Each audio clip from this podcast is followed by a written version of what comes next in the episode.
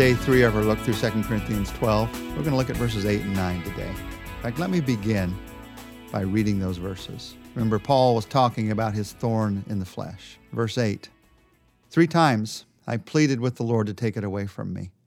But he said to me, My grace is sufficient for you, for my power is made perfect in weakness. Therefore, I will boast all the more gladly about my weaknesses, so that Christ's power may rest on me. We're going back to these verses that we looked at yesterday, looking at them again because there's so much in these verses. I think you can see, even as we begin this chapter, why it's one of my favorites in all of Scripture. And here, Paul talks about what do you do with your weaknesses? You have a thorn in the flesh, you have a physical limitation, you have a psychological, a mental limitation in your life. What do you do with your weaknesses? Well, Paul did two things. You should do these same two things with any physical limitation, any emotional, any psychological, mental limitation in your life. You should do these same two things. Number one, he prayed that the weakness would be removed. That's good. That's what you should do. That's where you start. He had a thorn in the flesh. In some way, he was physically limited. In some way, he was sick. He realistically faced that illness. He told God, I don't want to be sick. He told God, I don't want this thorn. Would you please take it away? In fact, he didn't do it just once. Three times, he says, I pleaded with the Lord.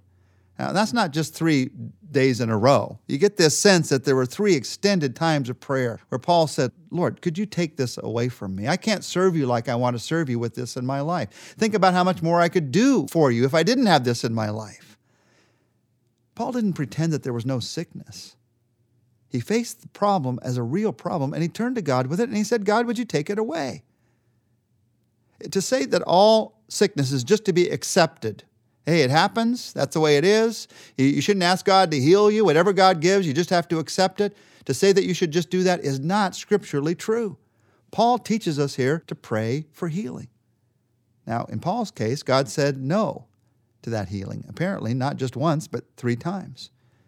And as he prayed about it, Paul began to get a sense of why God was saying no to the healing. God said no to a healing, and Paul accepted that truth in his life, a truth that he would have to live with that sickness. You see, to say that all sickness is just to be accepted is not biblically true. But to say that all sickness is outside of the will of God also is not biblically true. This illness put Paul right in the center of God's will. In fact, to say that all sickness can be cured through enough faith. You heard that one? If you just had enough faith, if you just prayed with enough faith, God would have to heal that sickness. That is not biblically true. I'm telling you, Paul had enough faith. Paul had enough faith. He asked God three times, and God said no. In fact, to say that all sickness is because of some personal sin is not true. This sickness was not because of Paul's sin. This sickness was used to express God's grace. This is a passage that teaches us much about healing and how God heals and how you and I need to think about the illnesses and the limitations in our lives. We should pray for healing. God may say yes, He may say no, He may say wait. If He says no to a healing, then you accept the truth that God wants to do something in my life through this. So, what did Paul do with his weaknesses? Number one, he prayed that they would be removed. That's good, that's where you start. Number two, he boasted in them. First, he prayed about them, asking God to remove them. Second, when God said no, he boasted in them, praising God for them, what God could do through them. We read in these passages, in these words of Paul, that weakness became strength. We're going to talk about that more tomorrow. But you need to know that weaknesses do not automatically become strength. Notice Paul says, I will boast all the more gladly about my weaknesses so that, those words so that are extremely important there, so that Christ's power may rest on me. Somehow it was in the boasting, Paul's attitude towards the weaknesses, that Christ's power came into his life. Paul says, power is perfected in weakness.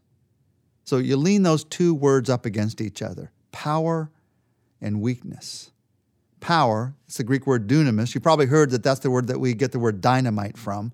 Even more significant, I think, was its meaning then.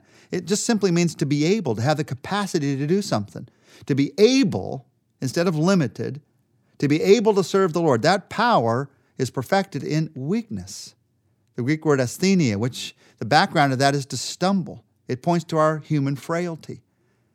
And between those two words is perfected.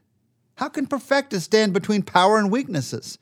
Power is perfected in weaknesses. Ability is perfected through stumbling. Our capacity is perfected through our frailty. That doesn't seem right to me. It doesn't matter whether it feels right to me, it is true. Because you see, and we'll talk about this more tomorrow, when I depend on my power, I'm only dependent on me. And how much can I do? It's in my weakness that I'm reminded I must depend on God's power. And Paul says the way that he reminded himself to do that was to boast about his weaknesses so that Christ's power could rest on him.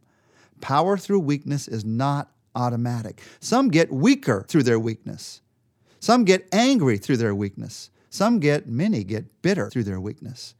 But some experience God's power through their weaknesses. How does that come? The power comes when I keep boasting. The word boast sometimes has the idea of taking joy in something. It's not being prideful about something. That's not what he's talking about here. That's why we keep getting caught up in this word boast as we go through Second Corinthians. It's a word to us that seems to always mean be prideful about. But there's another meaning here, and that is to take joy in something, to delight in something.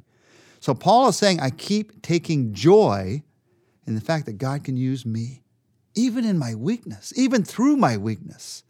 I'm going to take joy in that. When I can find joy in what God can do through my weaknesses, in spite of my weaknesses, that is the point. That's the very point at which my weakness becomes His strength. Our Father, as we pray together, today we bring to you our weakness. That point in my life where I'm facing weakness. I know that you're there. I know that you care. But Paul teaches me even more than that. I know that you want to use me, even in spite of my weakness and even through my weakness, as I depend on you. So, Lord, I pray for a change of heart right now if it's needed. I pray for a change of mind, that instead of fighting that weakness, if you've said no to a healing, I would begin to rejoice, to boast in that weakness. Not that I have the weakness, but that you can use me even in the midst of it. Lord, there is nothing, there is no weakness that can keep you from working in my life, that will stop you from loving me, that will keep you from using me. And so, this moment, this day, right now, I settle it in my heart, I settle it in my mind that you want to use me no matter what. And Lord, as my weakness becomes your strength, show me what you're doing. Let me see it.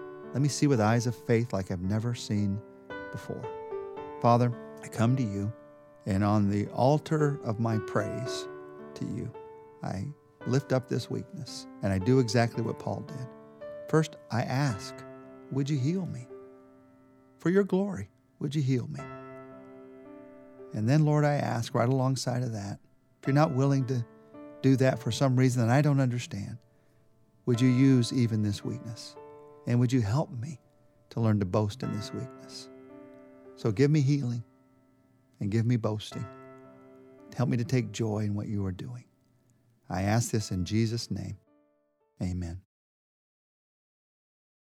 Tomorrow, we're going to look together at the process, how God works in our lives so that our weaknesses begin to become His strength.